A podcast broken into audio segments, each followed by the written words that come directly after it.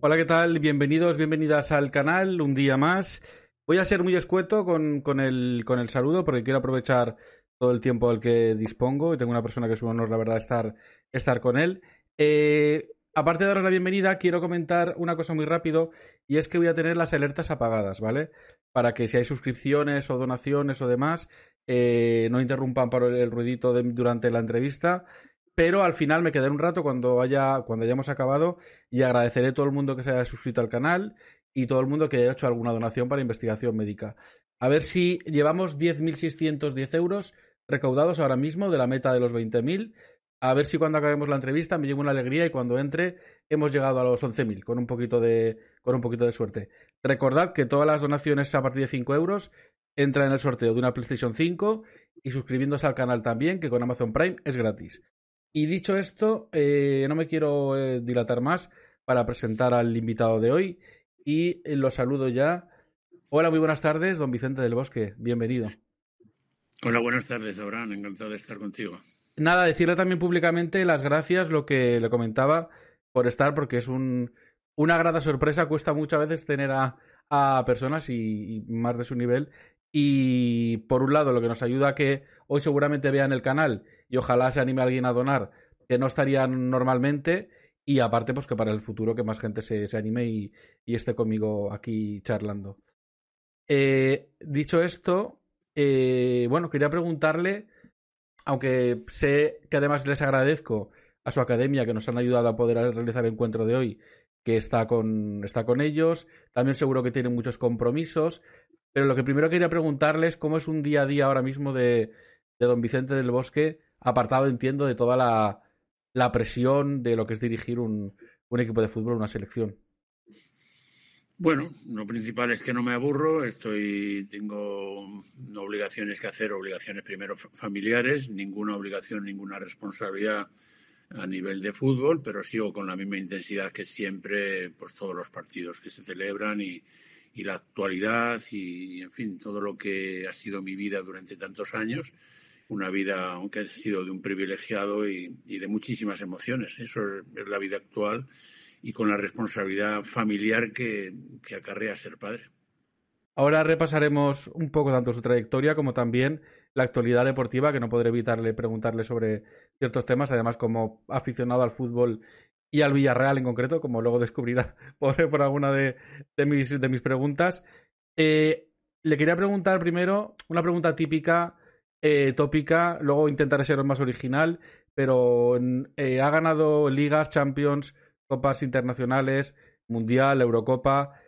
Em, no puedo evitar preguntarle la que más, el recuerdo que más atesora, la primera por ser la primera, el mundial por toda la repercusión, o depende cada. ¿Han habido tantas cosas?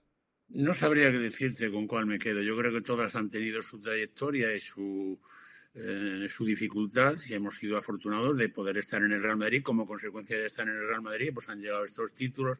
Como consecuencia de estar en la selección, también hemos podido lograr cosas casi casi que eran impensables.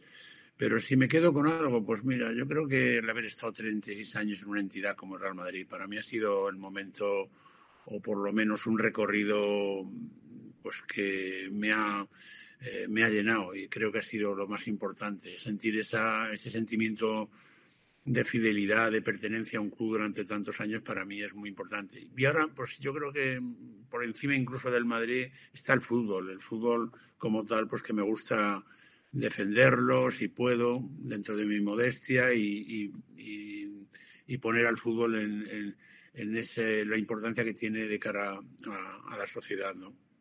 Sin duda usted es historia del, fútbol, lo sigue siendo. Y hay cosas que nos marcan, yo creo, a todas las personas, algunas para mal, otras para bien, pero que son historia de la humanidad y, en general que todo el mundo sabemos, por ejemplo, lo que estábamos haciendo, con quién estábamos, el fatídico 11S, pero también eh, todo el mundo sabemos con quién estábamos, qué estábamos haciendo el grandísimo día del Iniesta de mi vida. ¿Qué ¿Qué supone para usted ser, formar parte de la memoria histórica, ya para los anales, para generaciones, de mínimo un país, pero mucho más, creo yo? Bueno, yo creo que hay que tomarlo como que he sido un afortunado de caer en una época del fútbol español en que se dieron casi todas las circunstancias a favor para poder serlo. ¿eh? Teníamos buenos jugadores, muy buenos jugadores, teníamos un estilo de juego, digamos, reconocido, teníamos unas buenas, muy buenas relaciones personales dentro del vestuario y, bueno, y tuvimos esa pizca de suerte que hay que tener para conseguir un campeonato del mundo. ¿Usted cómo lo, cómo lo vivió internamente? Porque externamente lo hemos visto, ¿no? Por televisión, las celebraciones y demás. Fue un, un culmen a una carrera, una larga trayectoria. Fue algo, una, un añadido más, un título más. Pero bueno, entiendo que sería especial dentro de todo. Bueno, soy, no soy muy expresivo, pero sí eh, ha sido un momento de una gran emoción. Eh, siempre cuando ganas algo, pues te acuerdas también de aquellos que están a tu lado, que no han podido tener la suerte a lo mejor de haber jugado, que los has tenido en el banquillo, porque la singularidad que tiene el fútbol es, eh, es la leche, el, tener 24 o 23 jugadores, pero de esos 23 solo pueden jugar 11, 12 se quedan sin jugar, y eso siempre ocasiona un poco de tristeza, pero en el fondo yo creo que éramos una plantilla, una plantilla estupenda, y que bueno nos dio un, triunfo magnífico. Pero ya digo ha sido desde intentando ser lo más modero posible sin extremismos eh, yo creo que ni tanto ni en la victoria ni en la derrota con una cierta una cierta normalidad. Me la ha dejado un poco votando con algo con lo que algo de lo que ha dicho de del injusto la tristeza que a veces es que tener que elegir a la hora de, de, hacer una alineación a la hora de, de hacer una selección de jugadores eh, me matarían si no se lo pregunto. Además, aquí en su día, como puedo entender, fue un día, un tema bastante hablado, siendo yo de Villarreal y del, y del Villarreal. Eh, y mucha gente se pregunta por qué Don Vicente al final lo llevó a Cazorla, pero sobre todo a Sena, aquel, aquel mundial que se, que se ganó. Alguna vez creo que lo ha comentado, pero bueno, no puedo evitar, como digo, preguntárselo. No, no, no. Fue una de las decisiones más duras que hemos tenido que afrontar. Fue la, el no llegar. Eh, el no llevar a Marcos Sena, sí, sí, sin ninguna duda. Lo he dicho muchas veces y, yo creo que es un justo reconocimiento a un jugador que fue vital en el triunfo del 2008 en la Eurocopa con Luis Aragonés, fue vital. Siguió jugando con nosotros en el 2009 y, como siempre digo, solo fueron decisiones absolutamente deportivas que tuvimos que asumir donde eh, estaba Marcos, que fue fantástico su rendimiento en la selección, decayó un poco, por lo menos a nosotros nos pareció que decayó un poco, y trajimos, me parece que fue a Sergio Busquet, por ejemplo, y, y trajimos a aquellos que creíamos que eran los mejores en su momento, pero siempre con el respeto y el cariño hacia una persona entrañable y que nos hizo disfrutar tanto, ¿no? Y además aquí sí le tiene mucho cariño, tiene su propia puerta en el estadio. Actualmente es el encargado de relaciones internacionales del, club, de, representarlo. Para aquí es la verdad que un jugador histórico. Eh, también usted, aparte de un gran entrenador, siempre ha sido reconocido como un gran gestor de, vestuario.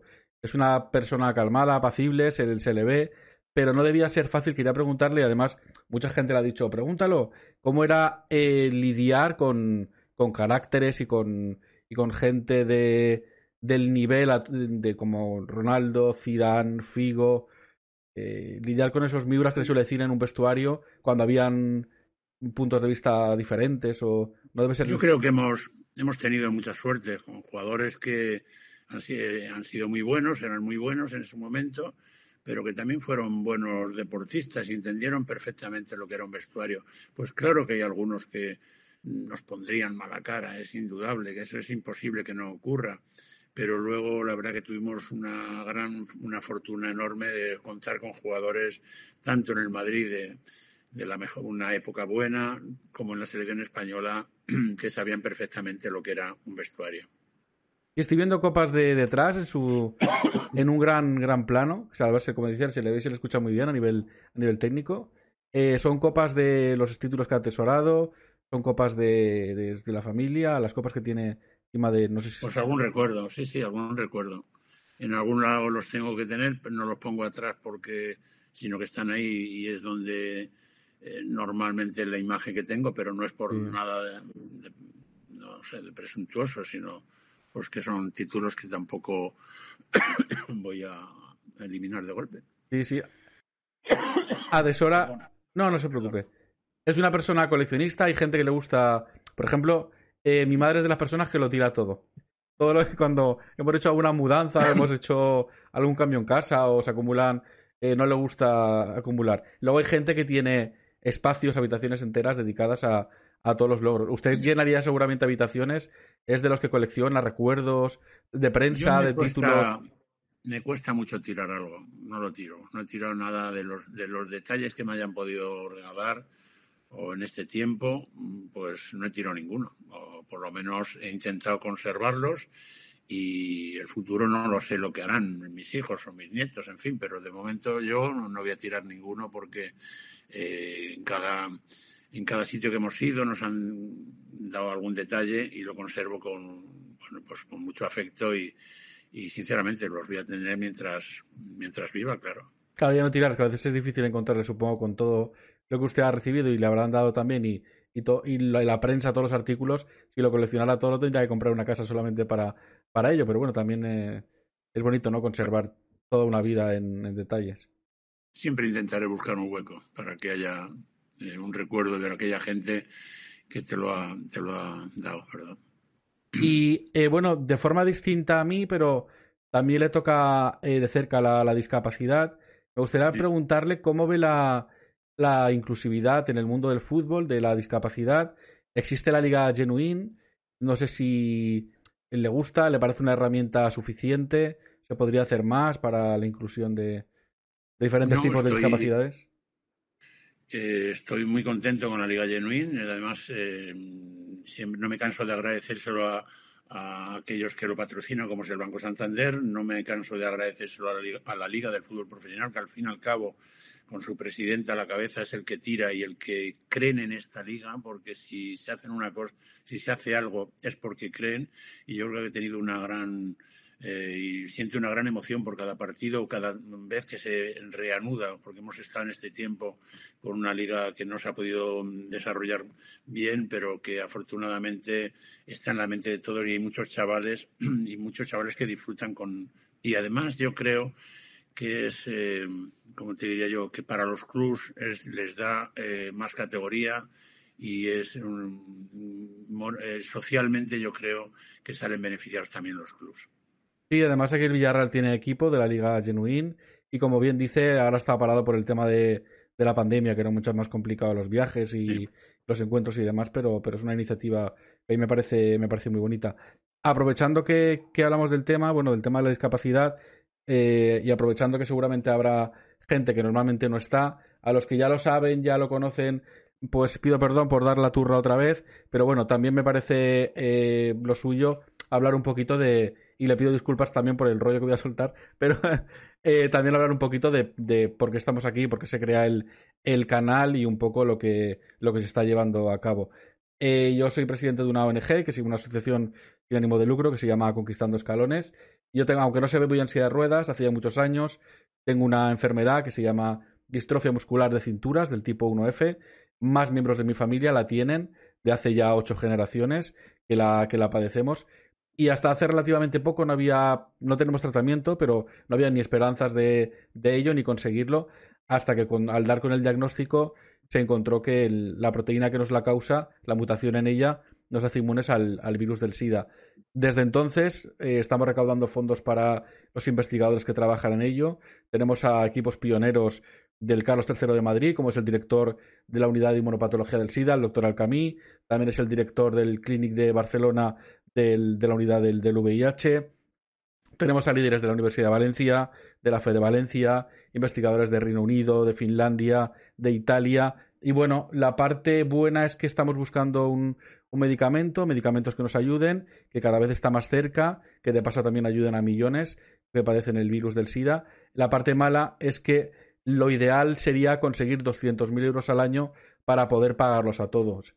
Entonces, a malas penas llegamos a pagar lo mínimo, que está muy lejos de conseguir anualmente los 200.000 euros, pero actualmente ya tenemos eh, medicamentos que han funcionado modelos eh, animales en laboratorio que están funcionando en modelos celulares y el siguiente paso, ojalá muy pronto, sea eh, que funcionen en, en, pacientes, para lo cual esperemos en breve se hagan ya test clínicos. Por eso aquí en el canal estamos realizando una campaña que eh, para colaborar con nuestras investigaciones la hemos puesto simbólicamente que el precio que son 20.000 euros para recaudar cubrirían seis meses de laboratorio de la Universidad de Valencia, de la contratación de la persona postdoctoral que tenemos para poder avanzar en, la, en, el hallazgo y la prueba en humanos de estos medicamentos. Y bueno, lo he dicho antes al principio, que para quien no estuviera, aquí ahora mismo donde estamos hablando, tanto la gente que lo vea luego en diferido en YouTube, abajo estará el link para poder colaborar. Aquí hay un QR en la misma pantalla que estamos hablando que se puede escanear para poder colaborar y agradecidos de quien lo haga y aparte pues sortearemos una PlayStation 5 cuando lleguemos a 12.000 euros. Aquí en la Calas hacen retos cada 1.000 euros conseguidos, hemos hecho catas en directo, he escrito, he hecho un cortometraje, he escrito una canción, voy a hacer un monólogo en un local en breve cuando lleguemos a los 13.000 euros y multitud de retos que vamos haciendo a medida que se consiguen los, los objetivos. Así que nada, gracias, gracias anticipadas a quien quiera colaborar. Al final de toda la retransmisión me quedaré a repasar si ha habido alguna donación, si ha habido algún comentario de la gente y bueno, los iré respondiendo. He dicho esto y volviendo al tema del fútbol, quería preguntarle las diferencias que entiendo que habría bastantes, encontraría bastantes entre el fútbol de cuando usted jugaba al fútbol de la élite actual. Ya no sé si a nivel de preparación, a nivel de recursos, que las carreras ahora duran, parece que duran más, no sé si por la alimentación, por, por eh, la exigencia deportiva, a nivel de preparación? Perdona que antes de contestarte esta pregunta sí me gustaría eh, rematar un poco lo que todo el comentario que has hecho de lo que es tu vuestra tu asociación, ¿verdad? Y los objetivos que tienes. Cuando hablas de lo ideal, lo ideal, eh, porque yo confío mucho en la sociedad española, confío mucho en la, solidaridad de la gente, pero yo creo que lo ideal es que todas estas asociaciones tuvieran el respaldo institucional que no estuviéramos sometidos a la, no sé cómo decirlo, a la caridad y más a, la, a, lo que debe de ser la sociedad la que debe de velar por aquellos que son más débiles. Yo conozco el mundo de la discapacidad, sabes que tengo un chaval con, con síndrome de Down y que mm, a nosotros no nos ocasiona ningún problema, al contrario, es nuestro amor y es nuestra felicidad y puede, hace todo lo que tiene que hacer un chaval, puede trabajar, está incorporado a la sociedad el trabajo, está eh, jugando en un equipo de fútbol de la Liga de Fútbol Sala. En fin, tiene todo lo como cualquier otro chaval de, su edad. Y por eso te digo que lo ideal sería que, que la administración, no sé, mm, cubriera todas estas situaciones. Pero bueno, dicho esto, tampoco está mal que la gente ayude y colabore para que cada día la investigación sea, sea mejor. Me sí. preguntabas por... Sí, no, pero hay que decir, por desgracia, eh, es así, por desgracia al final el que menos tiene, el que menos colabora. A mí en mi labor del día a día me da ya, llego a sentir vergüenza de tener que estar mendigando, por decirlo de alguna forma, a la gente que nos ayude, que colabore, porque al final es como usted dice, ¿no? Que las instituciones con un porcentaje muy pequeño de su presupuesto podrían ayudar si no todo, quitar una carga bastante elevada de, de situaciones como, como, la nuestra y no tener que estar, porque nosotros pues hacemos eventos de todo tipo, desde gastronómicos, teatrales, a poner stands a la lluvia, al sol. He escrito un libro que estamos vendiendo, se está llevando a los colegios un libro infantil. Tenemos una tienda online que vendemos de todo, pero la poca salud que nos queda y con los problemas de movilidad tendríamos que estar dejándonoslos en, en esta lucha. Pero por desgracia, si queremos sobrevivir, porque es una enfermedad degenerativa que se ha llevado a mucha gente de nuestra familia, incluida mi padre, mi abuelo, entre otros, pues toca luchar y además ahora que tenemos una esperanza. Pero le doy 100% la razón en, en, lo que usted me comentaba de quién debería hacerse cargo de, esto. La verdad. Bueno, y en cuanto a la pregunta de, de fútbol, si ha cambiado, pues es, evidentemente el fútbol va evolucionando en todos los aspectos. Una cosa que a mí no, no, creo que cambie mucho es la, esencia o la naturaleza de un vestuario, esas relaciones personales que son tan importantes para conseguir o acercarte al éxito. Yo creo que eh, si tú tienes un vestuario sano estarás mucho más cerca de poder ganar que no. Y, luego pues está que el fútbol, todos los aspectos del fútbol, tanto físicos como técnicos como tácticos, pues van mejorando naturalmente que sí. Pero mm, yo creo que el que era bueno, hace ahora por ejemplo muere el otro día eh, Paco Gento, pues este podría haber jugado toda la vida con sus condiciones. Seguro que ya se habría ido poco a poco adaptando a los nuevos tiempos. Eso es ley de, ley de vida. Pero sí, no creo que haya mucha diferencia en algunas cosas y en otras, naturalmente, va evolucionando, que lo peligroso sería que el fútbol no, no, no lo fuera, no, que fuera involucionando, claro. Correcto. Eh, quería preguntarle también, porque usted ha estado, aparte de su larga carrera en el Real Madrid, eh, ha jugado en un equipo muy cercano a donde yo resido, en el, en el Castellón, durante varios años. Y, bueno, quería preguntarle sobre qué recuerdos atesora de la terreta que decimos aquí, de nuestra, de nuestra tierra, de Castellón, su provincia, la comunidad valenciana, aparte de amistades. Eh, me chivaron por un pinganillo el otro día, que tiene una gran amistad con un jugador también con el que coincidió en Castellón, en Madrid, como es Planelles, que es de Burriana, de aquí un, un pueblo muy, muy cercano. Bueno, quería preguntarle por eso, por, por sus recuerdos. Bueno, pues son, todos son recuerdos positivos. Te diría si en, eh, lo, primero que se me viene a la mente es que fue formó parte de mi formación como jugador de fútbol. Fue lo que el conocer un vestuario de jugadores eh, avezados ya, que llevaban muchos años, veteranos y también jóvenes, que hicimos un gran equipo en esas dos temporadas, uno en segunda y otro en primera, y que todo fueron recuerdos entrañables, desde el sitio donde nos, nos cuidaban y nos alimentaban y donde, donde vivíamos prácticamente en el palo, y, uy, en el palo, perdón, en el... Eh, ¿cómo se llama? El, el, puerto, hombre. El grao, sí, el grao. El grao, perdón. Madre mía. Madre mía, en el grao, que es donde vivíamos, aquí pasábamos. Y fue dos años magníficos de excelentes recuerdos en todos los sentidos, en lo personal y en todas las vivencias que pude hacerlo, en lo personal y en lo futbolístico también. Quería también preguntarle por el fútbol actual. Eh, ahí han aumentado, se ha equilibrado más, está muy lejos aún, pero bueno, se ha equilibrado más los presupuestos deportivos, la igualdad en el fútbol. Este año, de hecho, había algunos que decían que, es, esta liga no valía la pena y resulta que está siendo de las más atractivas y bonitas, creo yo, en, en, años. Pero quería preguntarle por el debate entre el juego bonito y el antifútbol. Hay equipos que, pese a que mejoran su presupuesto, mejoran su plantilla, eh, pierden tiempo, juegan con la dureza al límite, contra otros equipos que prefieren que para ellos es mimar la pelota el, su, vamos, su, su bandera. ¿Cree que es.? No, quería preguntarle si cree que es es totalmente, pues eso, es normal, ¿no? Que hay equipos que al final juegan sus armas, o cree que habría que potenciar más el, el juego con la pelota.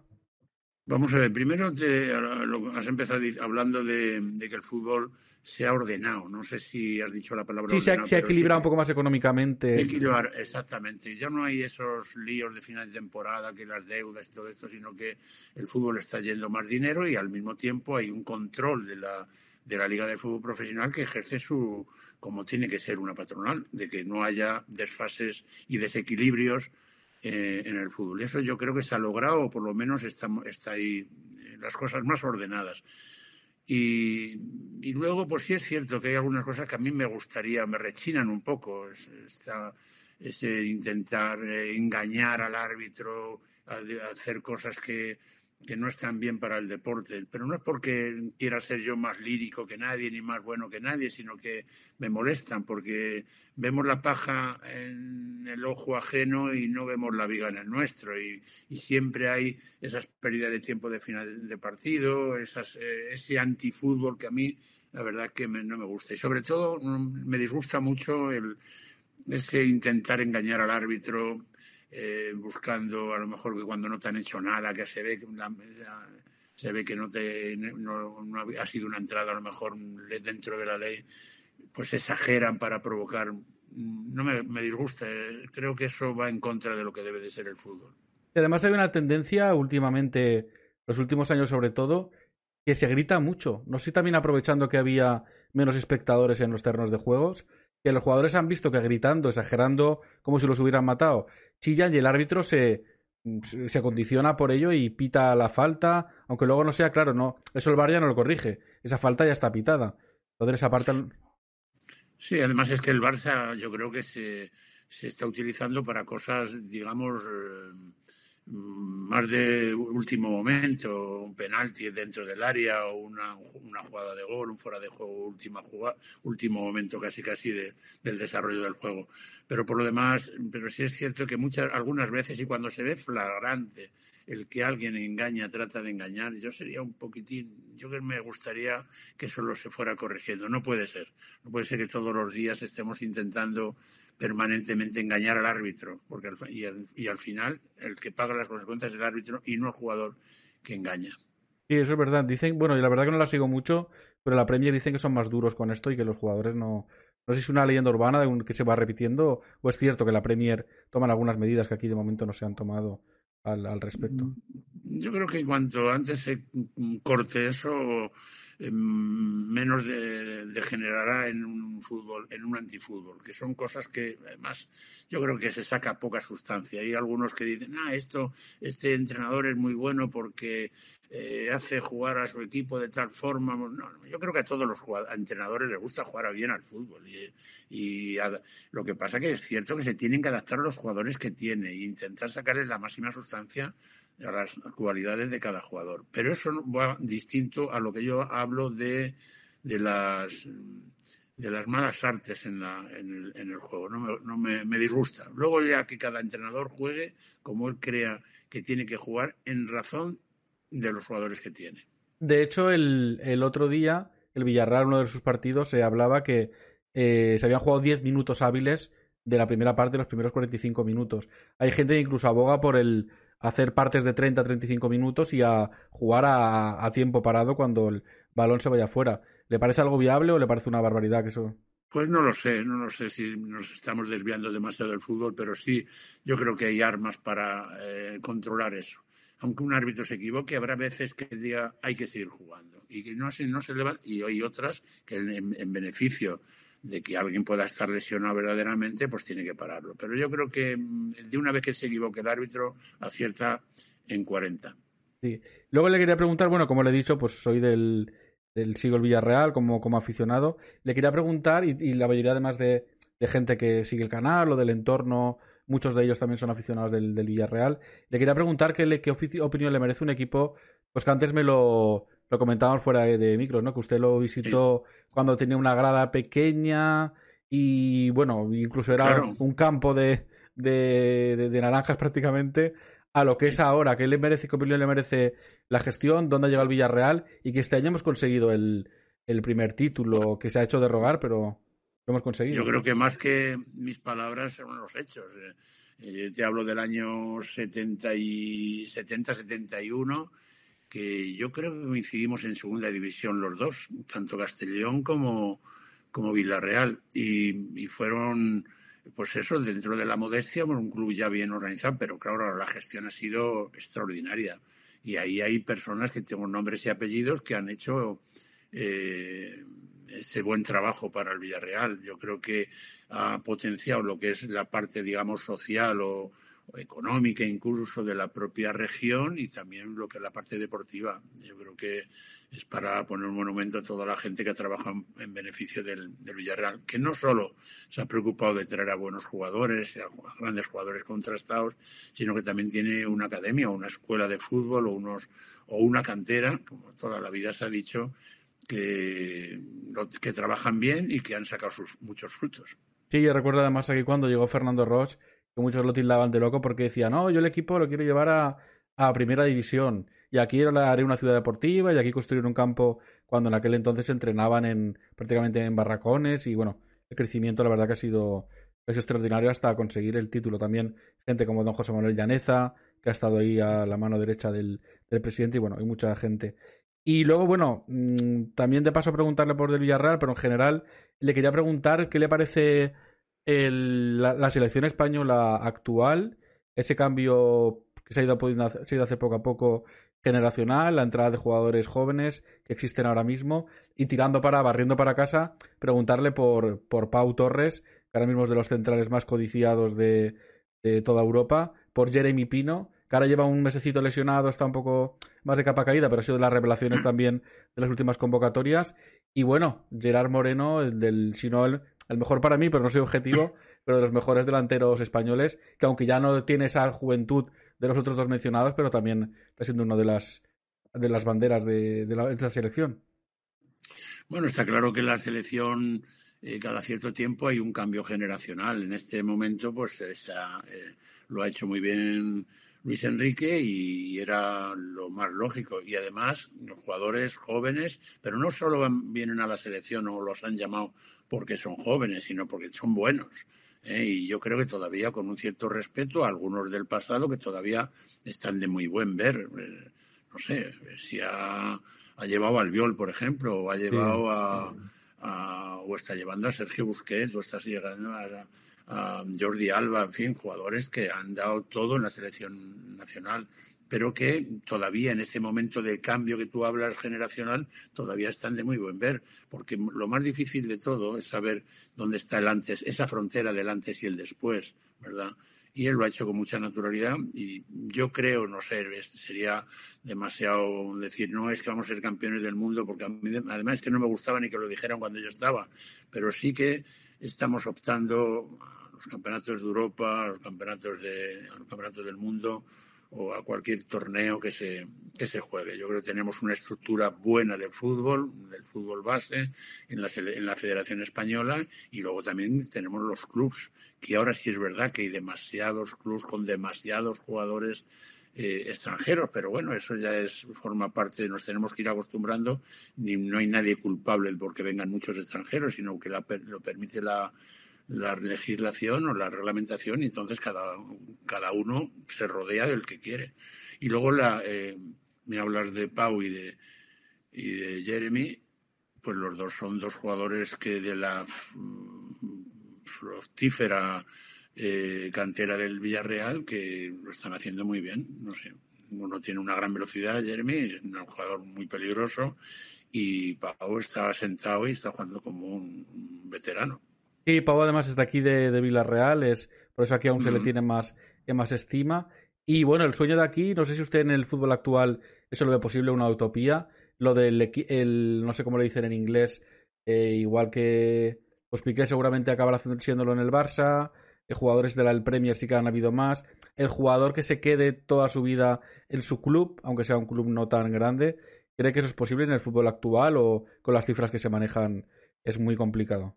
Aquí esperanzas hay pocas, ¿eh? Pero... Puede ser, puede ser, puede ser, ¿eh? Porque además el Villarreal seguramente no tenga nada que ningún club que no sea el Villarreal le puede ofrecer algo más de lo que le ofrezca el Villarreal, ¿eh? Y entonces yo creo que habrá gente, como es el caso de Pau, pues seguramente están tan a gusto jugando en el Villarreal y no tienen otras, no es que no tengan otras aspiraciones, sino que se sienten absolutamente realizados jugando en y será un hombre de, club de toda la vida. Y si luego se forma y luego tiene la posibilidad de estar en otras facetas del club o, como técnicos o de gestión, pues claro que pueden ser personas que dependerá de ellos eh, y de sus objetivos que tengan en la vida. Y aquí, de hecho, él lo, ha dicho públicamente en entrevistas que tuvo una oferta del Tottenham que le doblaba mínimo el salario. Es verdad que el Villarreal jugaba Champions esta temporada.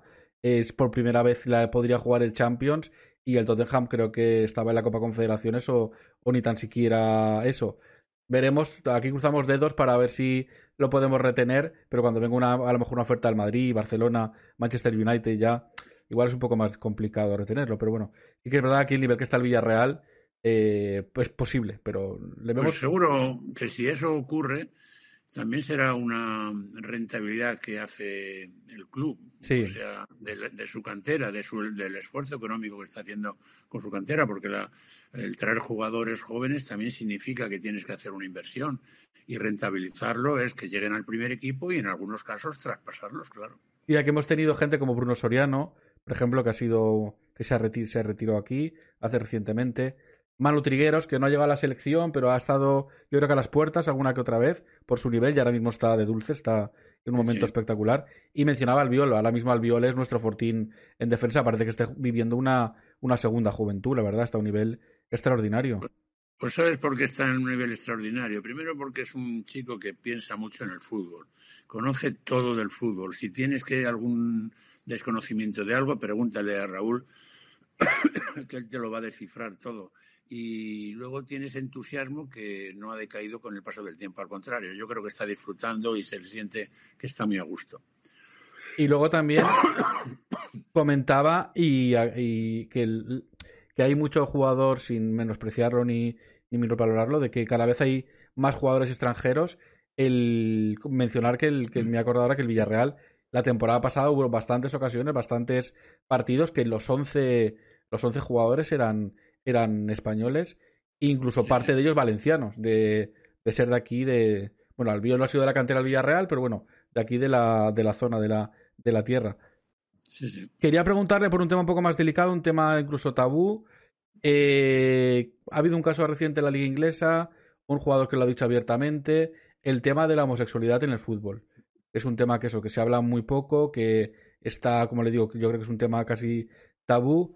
¿Cree que no hay más casos que abiertamente lo, lo digan por miedo al día a día en el vestuario, por miedo a, a la afición, ya no la suya, sino cuando viajen a los campos, estar con insultos, que son los, los el día a día?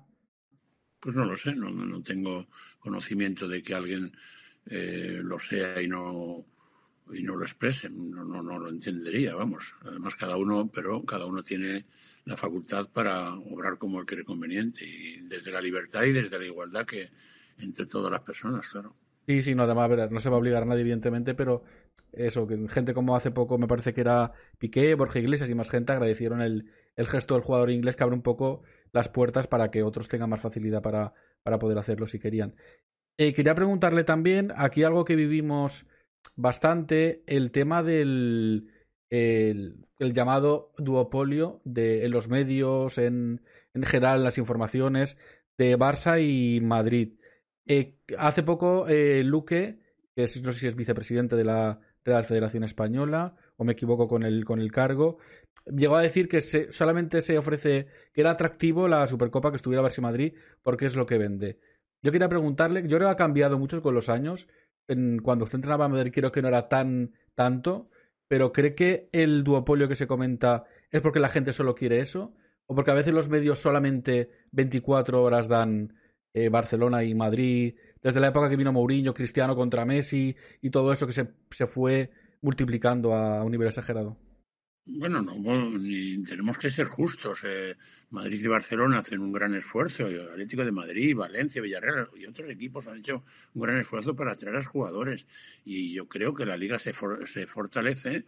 Y, por ejemplo, nosotros hemos tenido, no sé, 10, 12 años con la pareja Messi Messi Ronaldo, que ha sido muy bueno para el fútbol español. Lo que no podemos demonizar a los grandes porque sean grandes, pero tampoco hay que tener el, mayor respeto a todos los clubes que participan. Eso no cabe duda, pero que hay una. Hay que, ojo, que ahora ya no es tanta, yo no sé si hay tanta diferencia. Al final, Madrid, Barcelona, Atlético de Madrid, en fin, están ahí arriba, pero que que normalmente la liga es competitiva, que es de lo que hay que buscar. Ayer, por ejemplo, pues el Elche hoy hizo jugó muy buen partido y le hizo y le hizo le dio muchas dificultades al Real Madrid para ganar. El Alavés, el Barcelona, pues ganó de milagro en el último en un último momento. Es decir, que yo creo que la, la, liga es bueno que estos clubes cuantos mejores jugadores tengan, pero también que no haya tanta diferencia y que, y que sea una liga un poco más social, ¿verdad? Sí, no, y le doy la razón. Además, la liga está muy igualada. Se ha ido equilibrando también los presupuestos económicos. Como comentábamos, yo me refería más a nivel de los medios que yo recuerdo cuando era pequeño, que te sacaban mucho rato a un, a un, a un Super te sacaban mucho rato una Real Sociedad. Al Villarreal ahora, con suerte, aún habiendo ganado un título, te lo sacan casi de refilón, al final del todo corriendo, y era un poco más eso, ¿no? De que a los países de fuera a veces todo el mundo va con la camiseta del Madrid o con la camiseta del Barça, porque también se les vende eso todo, todo el día, a lo mejor, o...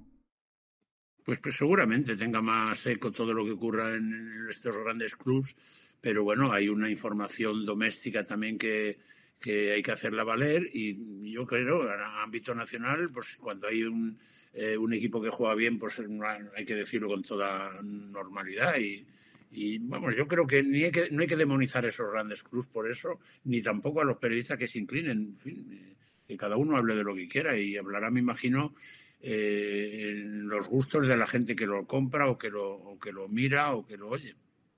Le comentaba Luque, porque ahora está, está realizado la, la Supercopa de España en Arabia Saudí. Quería preguntarle si entiende a la gente que eso le causa dilemas morales por la situación de allí con la homosexualidad, con las mujeres y demás? ¿O cree que eh, al final el mundo funciona así? Y también la vertiente que dice, bueno, es dinero para la liga, es dinero para los clubes, para el deporte español en general. Y bueno, cosas peores se hacen y, en el día a día ni se mencionan. Y esto se le pone más foco. Pues seguramente peque de romántico, de antiguo, pero a mí me gustaría que la Copa de España se jugara en España, de verdad. Pero posiblemente el dinero, es, el poder del dinero puede más que el romanticismo y el que hubiera, se hubiera jugado con ese mismo formato de cuatro equipos, pues hubiera jugado en una ciudad y, o, en, dos ciudades y, hubiera podido disfrutar toda la gente y ese eh, pues ir a ver la final de la Supercopa seguramente se hubiera movilizado todo Bilbao y todo Madrid, y todo Madrid ¿verdad? En fin, pero bueno, esto es, es eh, sabemos cómo, cómo, es el dinero y, y, pero que al final muchas veces, no sé si me equivoco o no, el dinero ese que se gana va siempre solo a los jugadores, no va para lo demás. Es que a ver si me explico. Y los jugadores al final se vuelven insaciables y cada día más y cada día más y cada día les va a valer menos las competiciones. Al día estarán tendrán que buscar otras otro tipo de competiciones para para cubrir y para ganar más dinero que repercute, en fin. Pero bueno, esto ya tiene mala solución, me parece. Sí, de hecho tenía porque también hay personas que he dicho, ya que tengo la suerte de estar con Don Vicente del Bosque, he puesto en mis redes si alguien quería preguntarle algo que a mí no se me hubiera ocurrido o no tuviera ya he contemplado. Y en ese sentido, Bea, por ejemplo, nos preguntaba eh, si, aparte del tema económico, que mucha gente dice, es que están cobrando demasiado cuando un médico tal, y hay gente que dice, bueno, eso es demagogia, el futbolista lo genera, no es comparable a, a lo otro, seguramente, pero cree que los tenemos nosotros propios aficionados demasiado endiosados, que ya si es complicado que no vivan fuera de una burbuja, se potencia aún más que vivan en esa burbuja. Y luego la desigualdad, como usted comentaba, de que al final si todo el dinero se va para ellos, mm, hay otros deportes minoritarios que no reciben dinero, el fútbol femenino incluso, que está aún en un... se ha potenciado más, pero sigue estando a un nivel muy alejado del fútbol masculino. Quiero preguntar eso por las desigualdades y por si los endiosamos aún más ya de...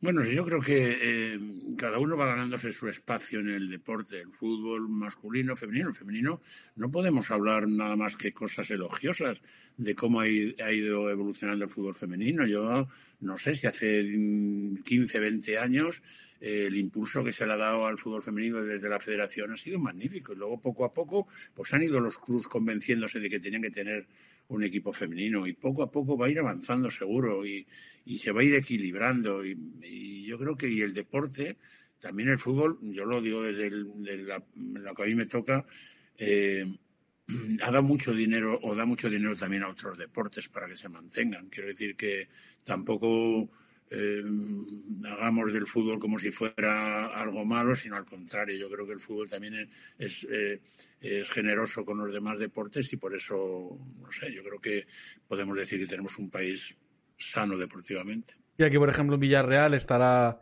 la iniciativa en Daván, que algunos clubes tendrán algo similar, pero como yo lo vivo más de cerca, lo veo más llamativo, que apoya al, al deporte, todo el dinero del presupuesto va aparte, tiene un equipo femenino que ahora ha subido a la primera liga tiene un, eh, deportistas de élite de, de, todo tipo de deportes, también apoyo social.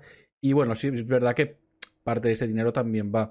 Aunque da seguramente mucho recorrido por, por mejorar y por potenciar, el, por ejemplo, el fútbol femenino que comentábamos, pero bueno, poco a poco. Igual ha llegado tarde se apoya, pero, pero bueno, poco a poco.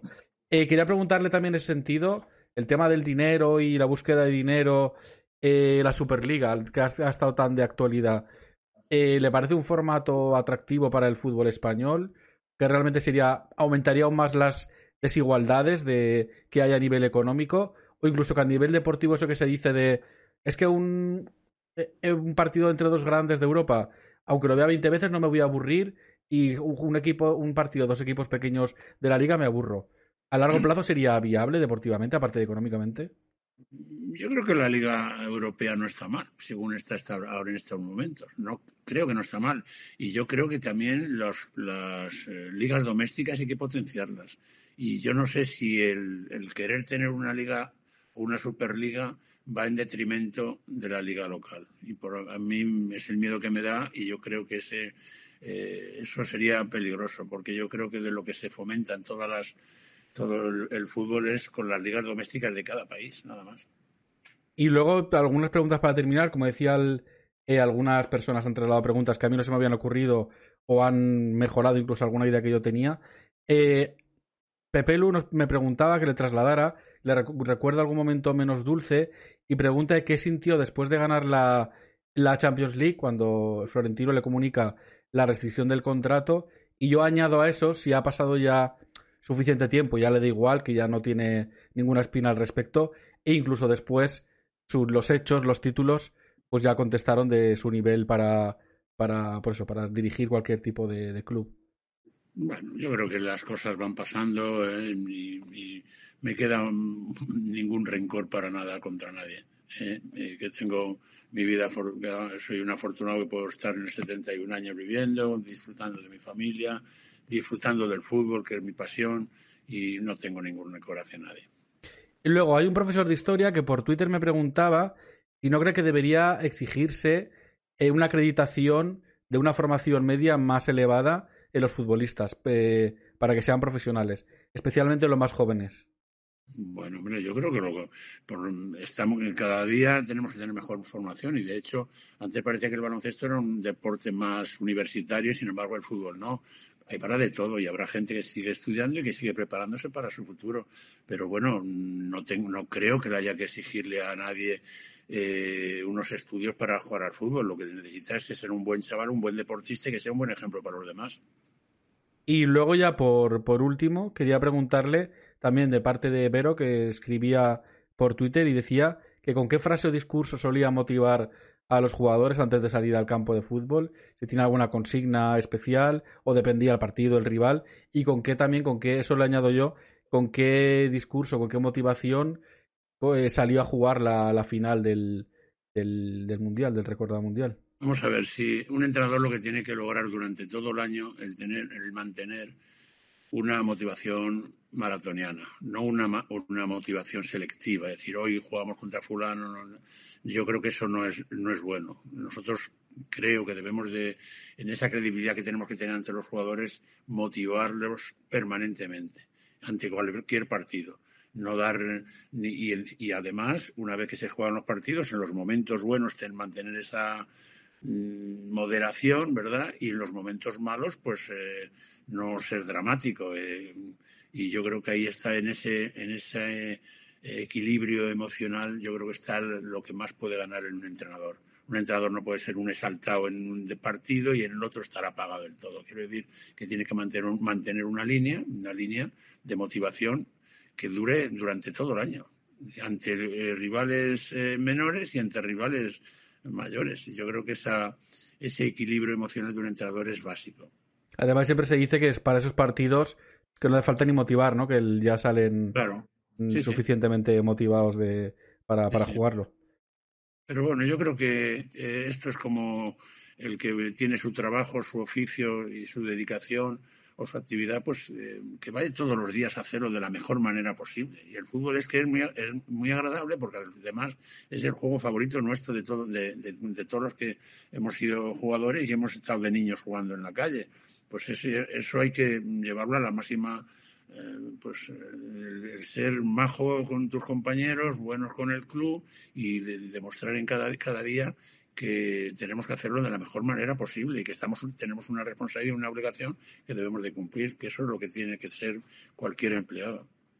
Pues eh, por mi parte yo creo que ya le he preguntado todo lo que me había preparado. De hecho no quería prepararme muchas cosas más para no pasarme de de, raptarle con cariño demasiado, demasiado rato y abusar de usted. Eh, decirle de nuevo que ha sido muy generoso el poder estar conmigo aquí, las facilidades que ha puesto además para, para concertarlo y poder, y poder hablar.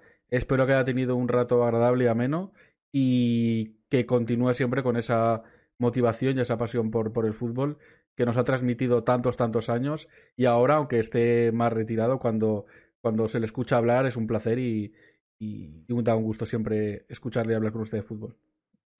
Muy bien, pues nada, muchísimas gracias, que consigáis los objetivos que tenéis por delante, que no son eh, demasiado, pero sí que la sociedad, yo creo que además en, España tenemos una gente estupenda, generosa y que vas a cumplir los objetivos seguro. Además, eh, yo tengo relación con FEDER, con, la, con su presidente de hace ya muchos años, pero cuando me has dicho hoy que es ultra, ultra rara, digo, joder, me cago en la. Había peores enfermedades que las que conozco de FEDER, digo, madre mía.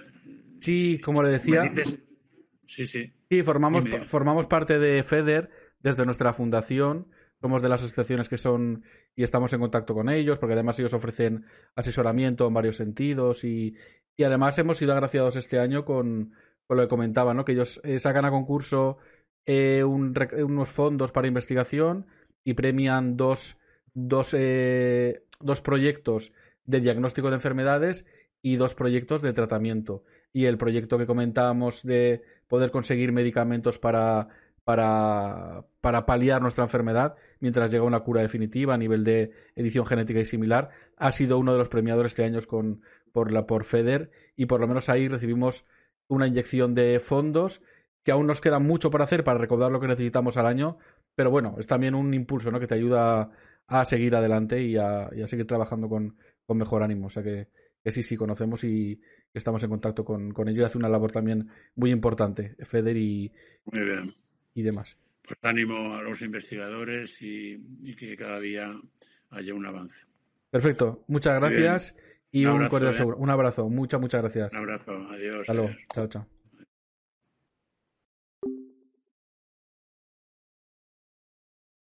Bueno, pues ya estoy aquí. Eh, la verdad que nada, es un placer. Estaba como en una como en una nube. Eh, da un gusto, da un gusto escucharlo, la verdad. No, no voy a empezar. Ahora, os leo por el chat. He visto que estáis escribiendo, pero no quería estar. Pues eso. Mm, eh, os pido perdón por la gente del, del, chat. Por eso lo comentaba de que me dejarais, porfa, preguntas antes de, de, la, de la charla. Para así luego, pues. Mm, porque me parecía eso, ¿no? Eh, un poco incómodo para, para él, para los dos. Es una persona muy, muy cordial, muy amable, ya lo habéis visto, es un además muy atento con desde el principio que se, que se planteó poder estar aquí en el, en el canal. Y, y eso, que, pero bueno, no quería, no quería tampoco estar con el chat y, y con sonidos de alertas. Ahora las reactivaré, las reactivaré todas. Ay, a ver, eh, espérate, a ver, espera, voy a mirar, voy a mirar. Creo que nadie ha donado nada, pero pero bueno, a ver si para en este ratito que me quedaré hablando con vosotros, o, o si no, cuando alguien lo vea esto en, en YouTube, eh, puede, puede colaborar. De hecho, el vídeo de YouTube lo despediré y lo subiré hasta este momento. Y aprovecho para recordar que eso, que podéis donar y colaborar con la investigación médica. Tenéis el enlace aquí debajo del vídeo. Y cada donación de 5 euros tiene una participación para el sorteo de una Play 5.